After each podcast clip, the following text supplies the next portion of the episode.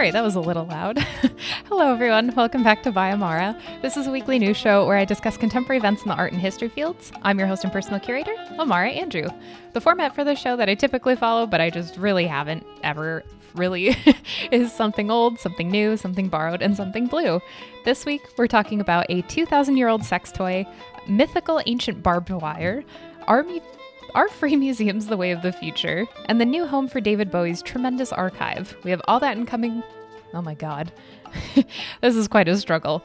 We have all that and more coming up on this episode of By Amara. Let's get to it.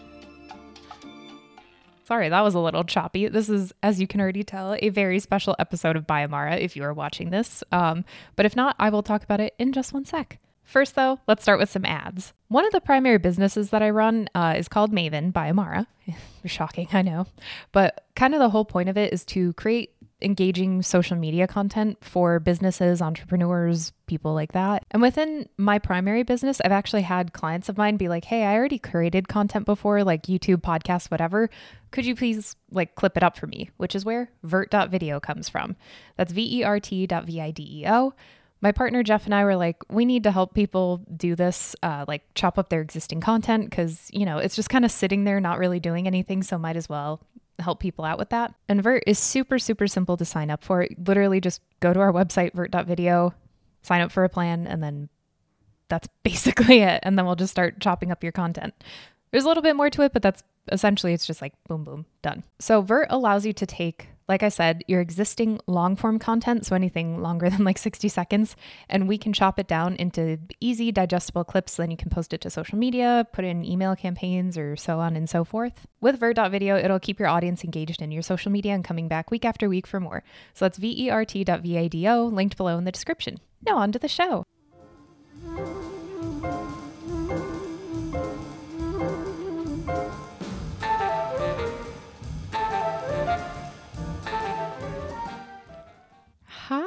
Oh, sorry, that ended rather abruptly. My bad. Welcome to a very special episode of By Amara. Like I teased in the intro, uh, I this is definitely a very unique episode. If you are watching this, you can already kind of tell why. Uh, this is the last episode of By Amara. In my 20s, what? Yay, it's my birthday week. Uh, this Friday is going to be my 30th birthday. Uh, I can't believe the words that just came out of my mouth. 30 just sounds like such a foreign concept to me. Oh, and the reason why you could tell if you are watching this is because I have a giant happy birthday necklace on, as well as some other uh, beaded ephemera necklaces. it's very, very colorful for me. And yeah, just hearing me and 30 in the same sentence is weirding me out so much. Like I've just kind of gotten used to being in my 20s even. I still think I'm like 17 or 18. It's so weird. So I guess I'm just trapped in being a teenager. So yeah, this this Friday is my 30th birthday. I am I guess just in shock that I'm that old already. I don't think of myself as being that old. So, and I know it's not like old. People are going to be like, oh, you're still a baby. But it just, it freaks me out mentally. I don't know. I'm kind of having a, hopefully just a quarter life crisis, but we'll find out. I guess that would make me 120. Anyway, so yeah, when this episode comes out this Friday, March 3rd, my 30th birthday, ah, exciting and terrifying. We're actually doing something really fun for my 30th to celebrate because it's your dirty 30. And I I personally have never really enjoyed celebrating my birthday that much, uh, but my boyfriend Jeff has made it very tolerable, so thank you. Also, my best friend Jackie growing up too also made it very tolerable, so thank you as well. You probably don't watch this, and I don't blame you. So, Jeff and I are going to have a really fun time for my 30th birthday. We're actually leaving relatively soon, so I got I got a lot to do today, so I'm going to try to keep this episode rather brief. Uh, we are going to Las Vegas. I've only been once before. I don't know why I said Las Vegas. it's like fucking Vegas. You could just call it Vegas.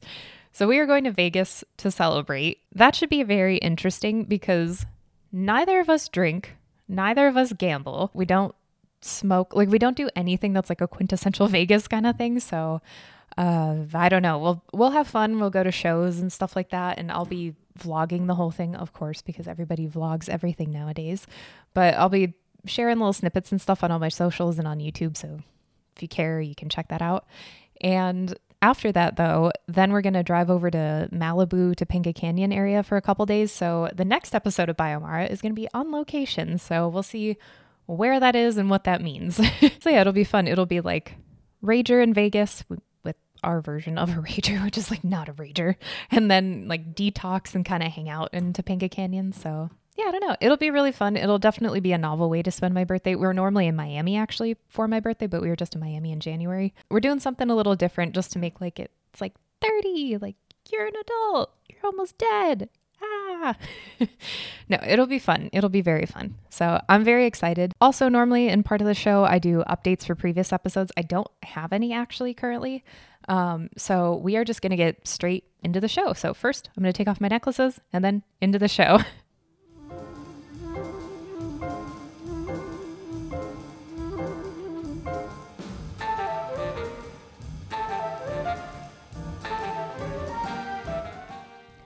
So, we are starting off the show with a very, very interesting story. I was actually really excited to see this one, so I hope you are too. A study was published in the journal Antiquity. The authors of this study are revisiting an object that was found in 1992 in an ancient Roman fort in Northumberland. The object in question, the object, the object in question was originally cataloged as a sewing device, which is hilarious when you hear what I'm about to say, which you've already obviously can probably guess. It was originally cataloged as a sewing device, which makes no sense. But the authors in the article are now positing a series of new theories, including that this might be a 2,000 year old sex toy. I just don't understand where you get sewing device. Mick, ugh, ah, whatever. If you you should really watch this or at least look it up because I'll have a photo up. It clearly does not look like a sewing device. As someone who sews, I I don't know, whatever. It's ancient and whatever. I don't know. Blah, blah, blah. So, this disembodied phallus is made of wood, no pun intended. Uh, it's made of young ash roundwood and it measures six inches long. Experts, though, believe it was actually originally larger than that because wood tends to shrink and warp uh, the older it gets. There's so many puns and innuendos in this. I'm gonna try to be good and not be not be too dirty, but I am a very I'm like a 10 year old boy and a dirty old man wrapped up into one. So just I'm gonna I'm gonna be nice. I'm gonna try to keep it PG-ish.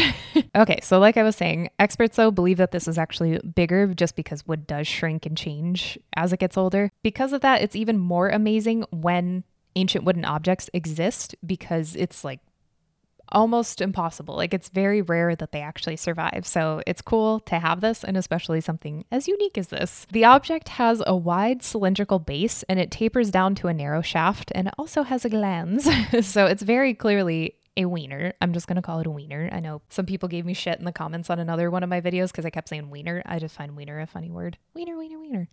And so it it looks like it has like a base to it, like a pretty sturdy base, and then it turns into a wiener. Also, a side note, while I was reading their study in, in the actual journal, I just love Academese description. Like academics, uh, it's called like Academese because it's like not even written in like any language. It's just like, but I love when academics try to describe sex, genitals, anything kind of remotely like describing things in a clinical manner is always so funny to me because, like, you know, these academics are probably like, oh my God, I have to write glans instead of like the head. I don't know. I'm trying to not be too, too crass, but I just find it very funny.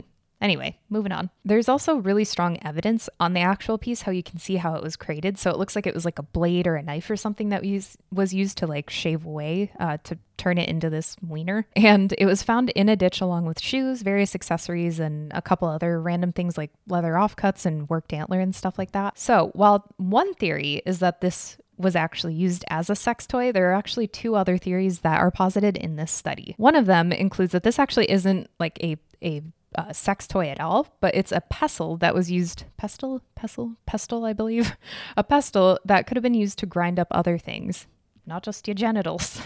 okay, I'm done. I'm sorry. I stop. It would have actually been used. I'm not going to make too many hand gestures also because this could turn really weird. But essentially, like the base of it, that's the round cylindrical base, could have been used to grind up like medicines, plants, herbs, things like that. The shape of it, though, as a wiener, would have had perceived magical properties because pal- phalluses. phalluses had a lot of significance in ancient Rome and a lot of various other cultures as well, but for the purposes of this, we're talking about ancient Rome. In ancient Rome, the divine phallus, which I thought was hilarious wording, was used to invoke uh, masculine generative power and could also provide good fortune and protection. However, something does negate this theory, though. There are no obvious, I keep making hand gestures, I need to stop. There are no obvious signs of discoloration or other random materials in the bottom part of it that would signify that this is a pestle. The theory is kind of ruled out for now. It's not entirely ruled out, but more analysis needs to be done on the on the actual wood. The other theory is that this actually could have been part of a herm. So herms were all throughout the Greco-Roman world and they're basically like a type of sculpture um, I think typically made of like stone material. And it was a sculpture that was often positioned near a doorway or like outside or something um, so that passersby could touch one to receive protection. So it's like a weird, like, monolith. It's like a rectangle but with a head on top. And there there are a wide variety of different herms and everything. This isn't just like this is all it looks like. But uh, what this would possibly have been located in is like a rectangular monolith with like a, a beautifully carved head on top and then gen- like genitalia at the bottom sometimes with a full torso sometimes not. So it's a very interesting looking piece of sculpture. Sometimes on these herms, the phallus, like the genitalia, would already be carved into the stone or out of the stone, however it looked. But sometimes also they had wooden insertions. I'm trying to not do hand gestures. They would have these wooden additions that were inserted into the herm. So then it was, uh, you could replace it, I guess. But people were supposed to touch it and like that would leave markings and stuff. So there are a couple things though that suggest that this theory actually might not be uh, super valid for this specific item just because the weathering of the wood doesn't look like it was placed outside for extended periods of time because it would definitely show that kind of wear and tear, um, whether from like the sun or just various other weather, climate kind of things. Also, it doesn't look like it could actually fit securely into the stone monolith just from the base of it. It would also have been like inserted and deserted, I guess. I don't know the proper word. There don't appear to be markings on the actual phallus to show that it was like inserted into the stone monolith and then taken out. So that theory is also kind of like tiny fart. Why am I having trouble? There's still a lot more research to be done, but currently that theory also doesn't hold up as well.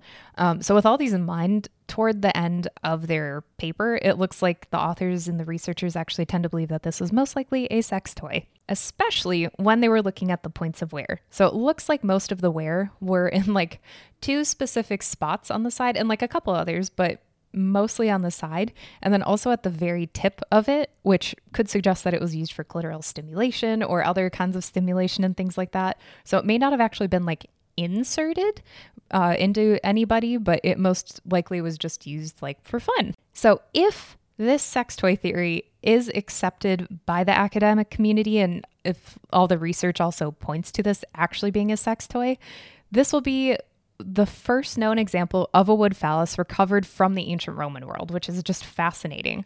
Also, if you're curious at all, just to wrap up this story, I was just like, well, what's the oldest sex toy? The oldest sex toy that has been found that I could find, found that I could find, appears to be an almost 30,000 year old siltstone phallus that allegedly doubled as a tool to ignite fires. So, igniting multiple types of fires. I lo- I had to. It was my last bad joke of this segment probably. I love the multi-purpose nature of that and I just think that's so fun. It's like, well yeah, this could this can uh you can use it for chopping firewood, you could use it for starting a fire, and then you could use it to ignite your own personal fire. So, anyway, I just thought that was fun. So, on to the next story.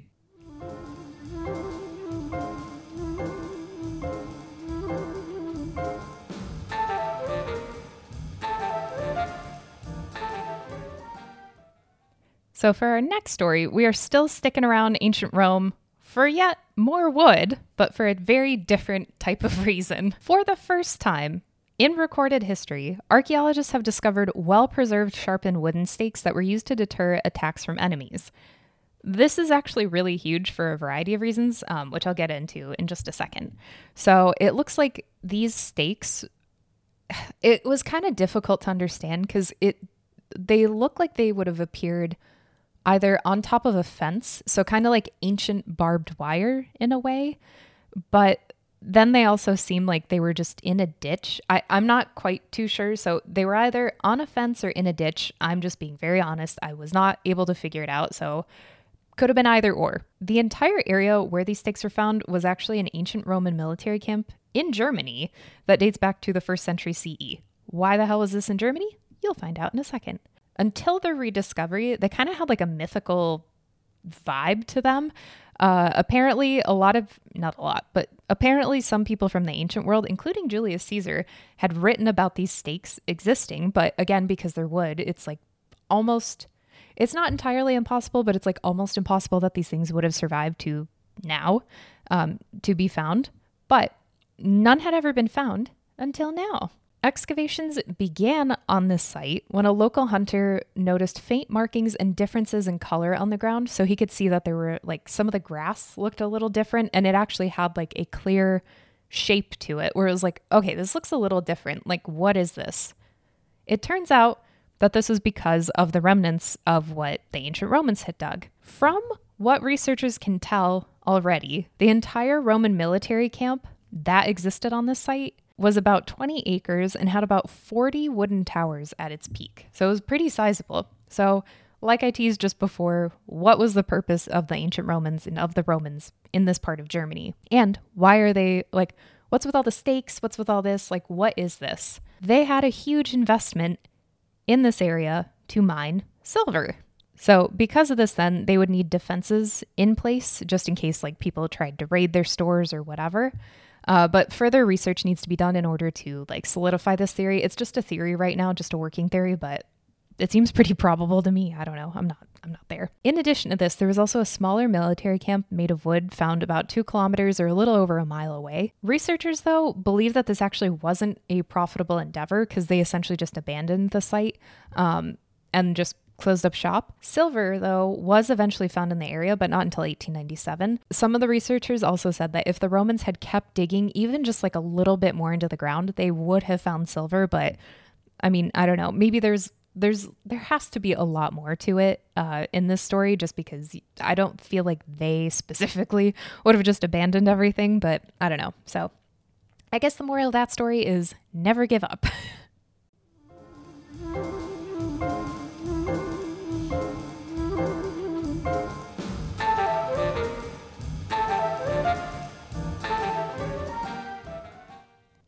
Everybody loves free shit, especially museum admission. One of the primary barriers into museums that, you know, museum professionals have figured out and studies have been done and blah, blah, blah. Like, obviously, in addition to not having flexible night and weekend hours, is admission.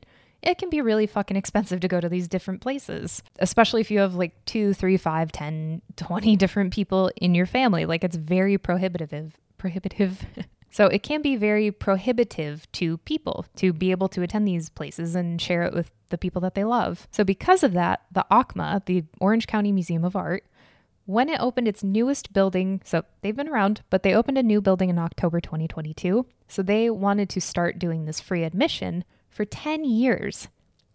Long fucking time to commit to something. But um, I I think this is a really fascinating. I love the idea of it, but we're going to talk about some of the pros and cons. So far, which is amazing, the OCMA has pulled the biggest audience in their museum's history. They've had more visitors in the last three months than they used to see over a four year period. So during these three months, they had 92,000 people show up to the museum. And it's even cooler because a lot of these people were repeat people. Uh, like throughout the week, they would come back, which is amazing. They'd either be there, I guess, allegedly to uh, what was it to like take different classes uh, that they offered like yoga or art classes um, eat in the different areas or just hang out. Like i think that's so awesome. Like that is a really cool thing to turn museums into community spaces instead of just like uh, how they've always been kind of like the ivory tower where it's like well no you can't have access because you either can't afford it or you can only come on our weekend hours when 5 billion other people are here. Um, it's always been a big issue, and people have written about this since like the 19th century as well. And this isn't just a trend in SoCal, but I'm specifically talking about SoCal museums just because we're talking about the Orange County Museum of Art.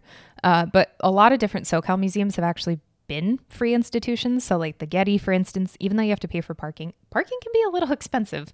Um, when we went, I was actually surprised. I think it was like 30 bucks or 35 or something. I don't really remember. So the Getty's free, but you have to pay for parking. The Broad is also free, uh, which is in downtown LA, and it's it's a really beautiful building. You just have to reserve tickets ahead of time. I think also the MoCA they just said went free in 2022, which that was one of my favorite museums I've ever been to. It's it's just this trend that is building and building and building, which there can also be a downside to that, which I said we'll we'll talk about in a minute. So why make a museum free then? You you may be asking by this point if you are. If not, that's totally fine, but that's what we're going to talk about right now. So, one primary reason, like I teased earlier, is to increase the diversity of museum goers. So, it's people who may not have the funds for whatever different reason to not be able to access the museum. I just was thinking about this too. Hopefully they can actually like change the hours as well so then it's more accommodating to people. Maybe they're open until 8 most nights or something cuz then maybe you can go or whatever. And the Broad has actually the Broad Museum has actually seen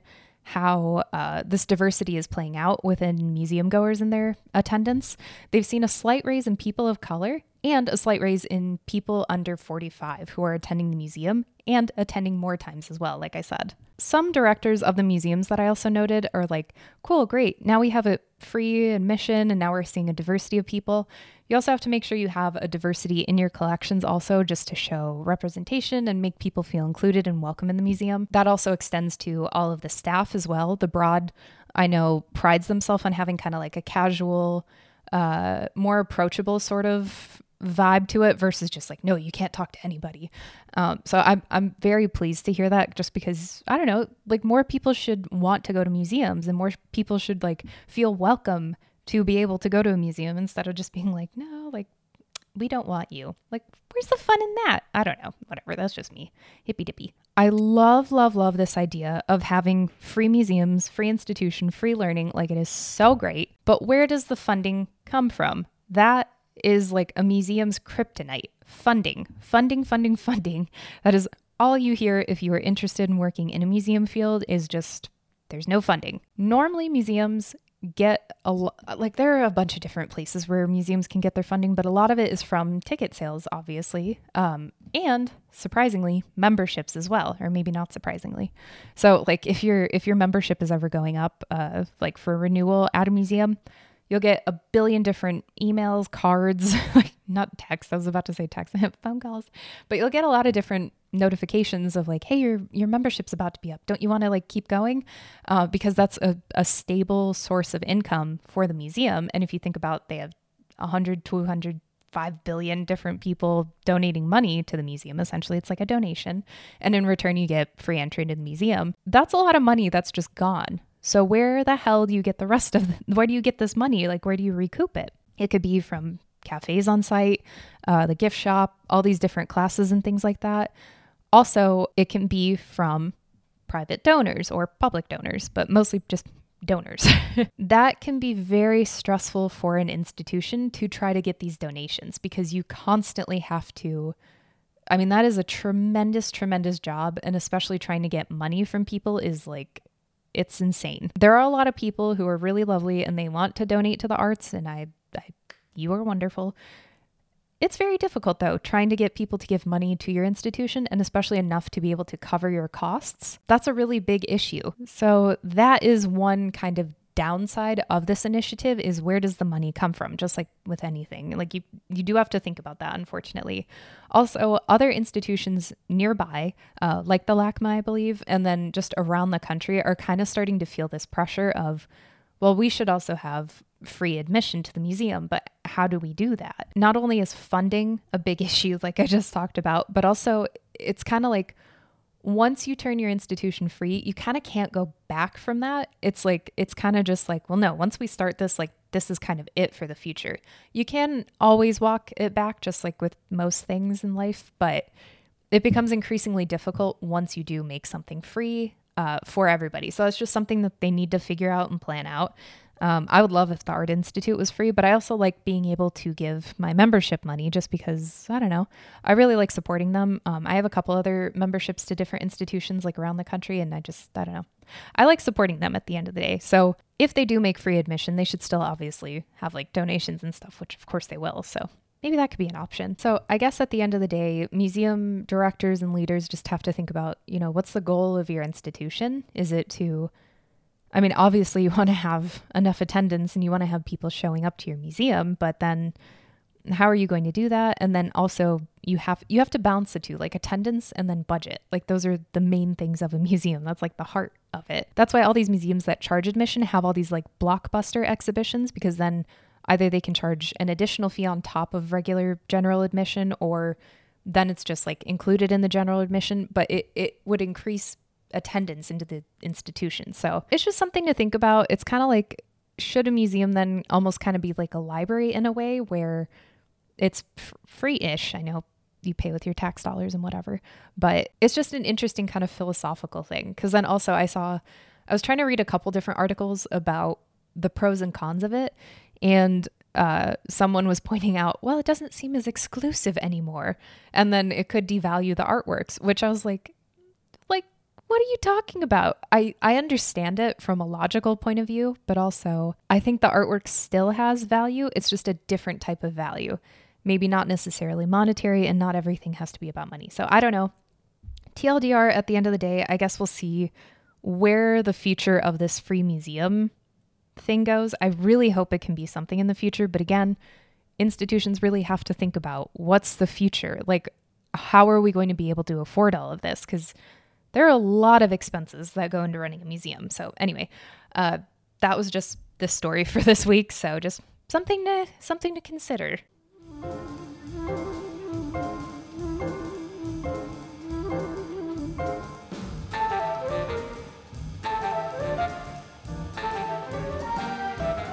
So, our final story this week, we are ending again talking about museums.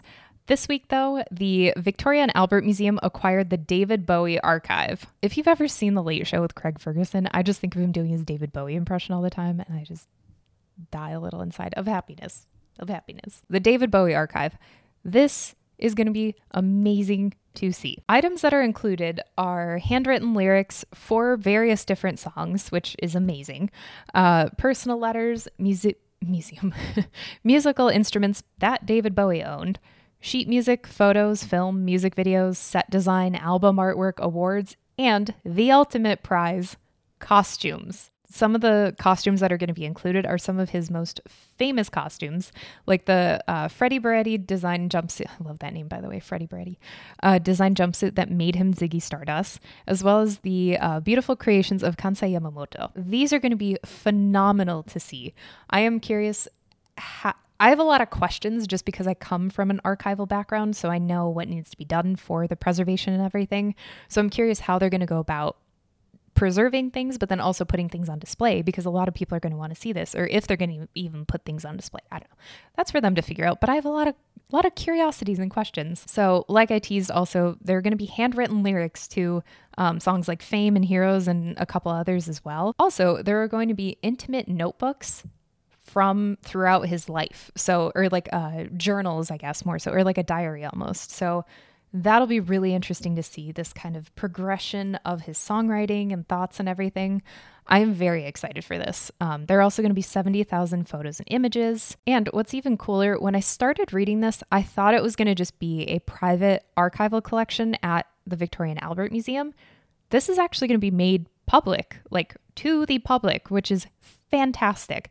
I know a lot of uh, famous musicians and celebrities and things like that. I know a lot of their collections are publicly available, but this is this is going to be huge.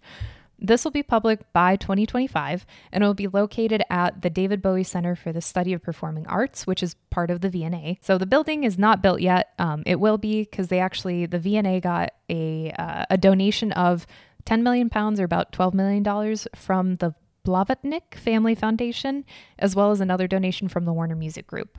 Side note apparently, Warner actually purchased Bowie's entire songwriting catalog last year, so I don't even know if maybe that'll be I don't know. There's it was like general and vague enough where it's like maybe it would be, I don't know. That was just kind of like a footnote to the rest of this.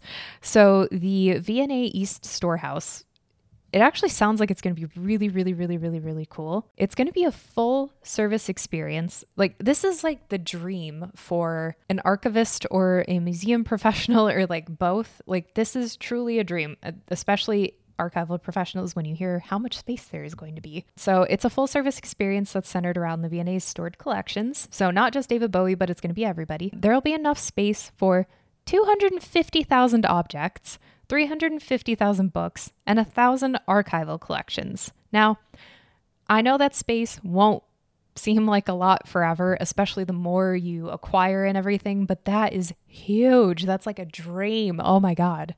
I space is a huge issue for any museum, archive, library, whatever. So this is awesome. And it even gets better.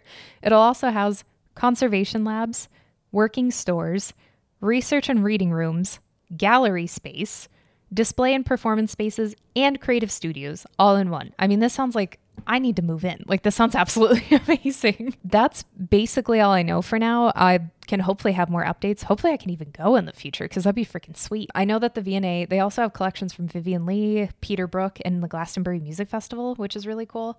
Um, so it'll just, it, their collection just seems to be getting cooler and cooler, I guess. So I am very excited to see what this even looks like when it's built. So that'll just be really freaking awesome. So, anywho, that'll do it for this episode of By Amara. Um, again, this is my final episode of my 20s. I will be 30 the next time you see me, and I'll look very old. But uh, so thank you so much for listening. I hope you like this episode. Uh, please subscribe as well. And uh, again, Patreon exists. Don't feel any pressure whatsoever. Just want to let you know. Um, I love you all. I will see you in Malibu, I guess, next time. So I'm Amara Andrew. Never stop creating.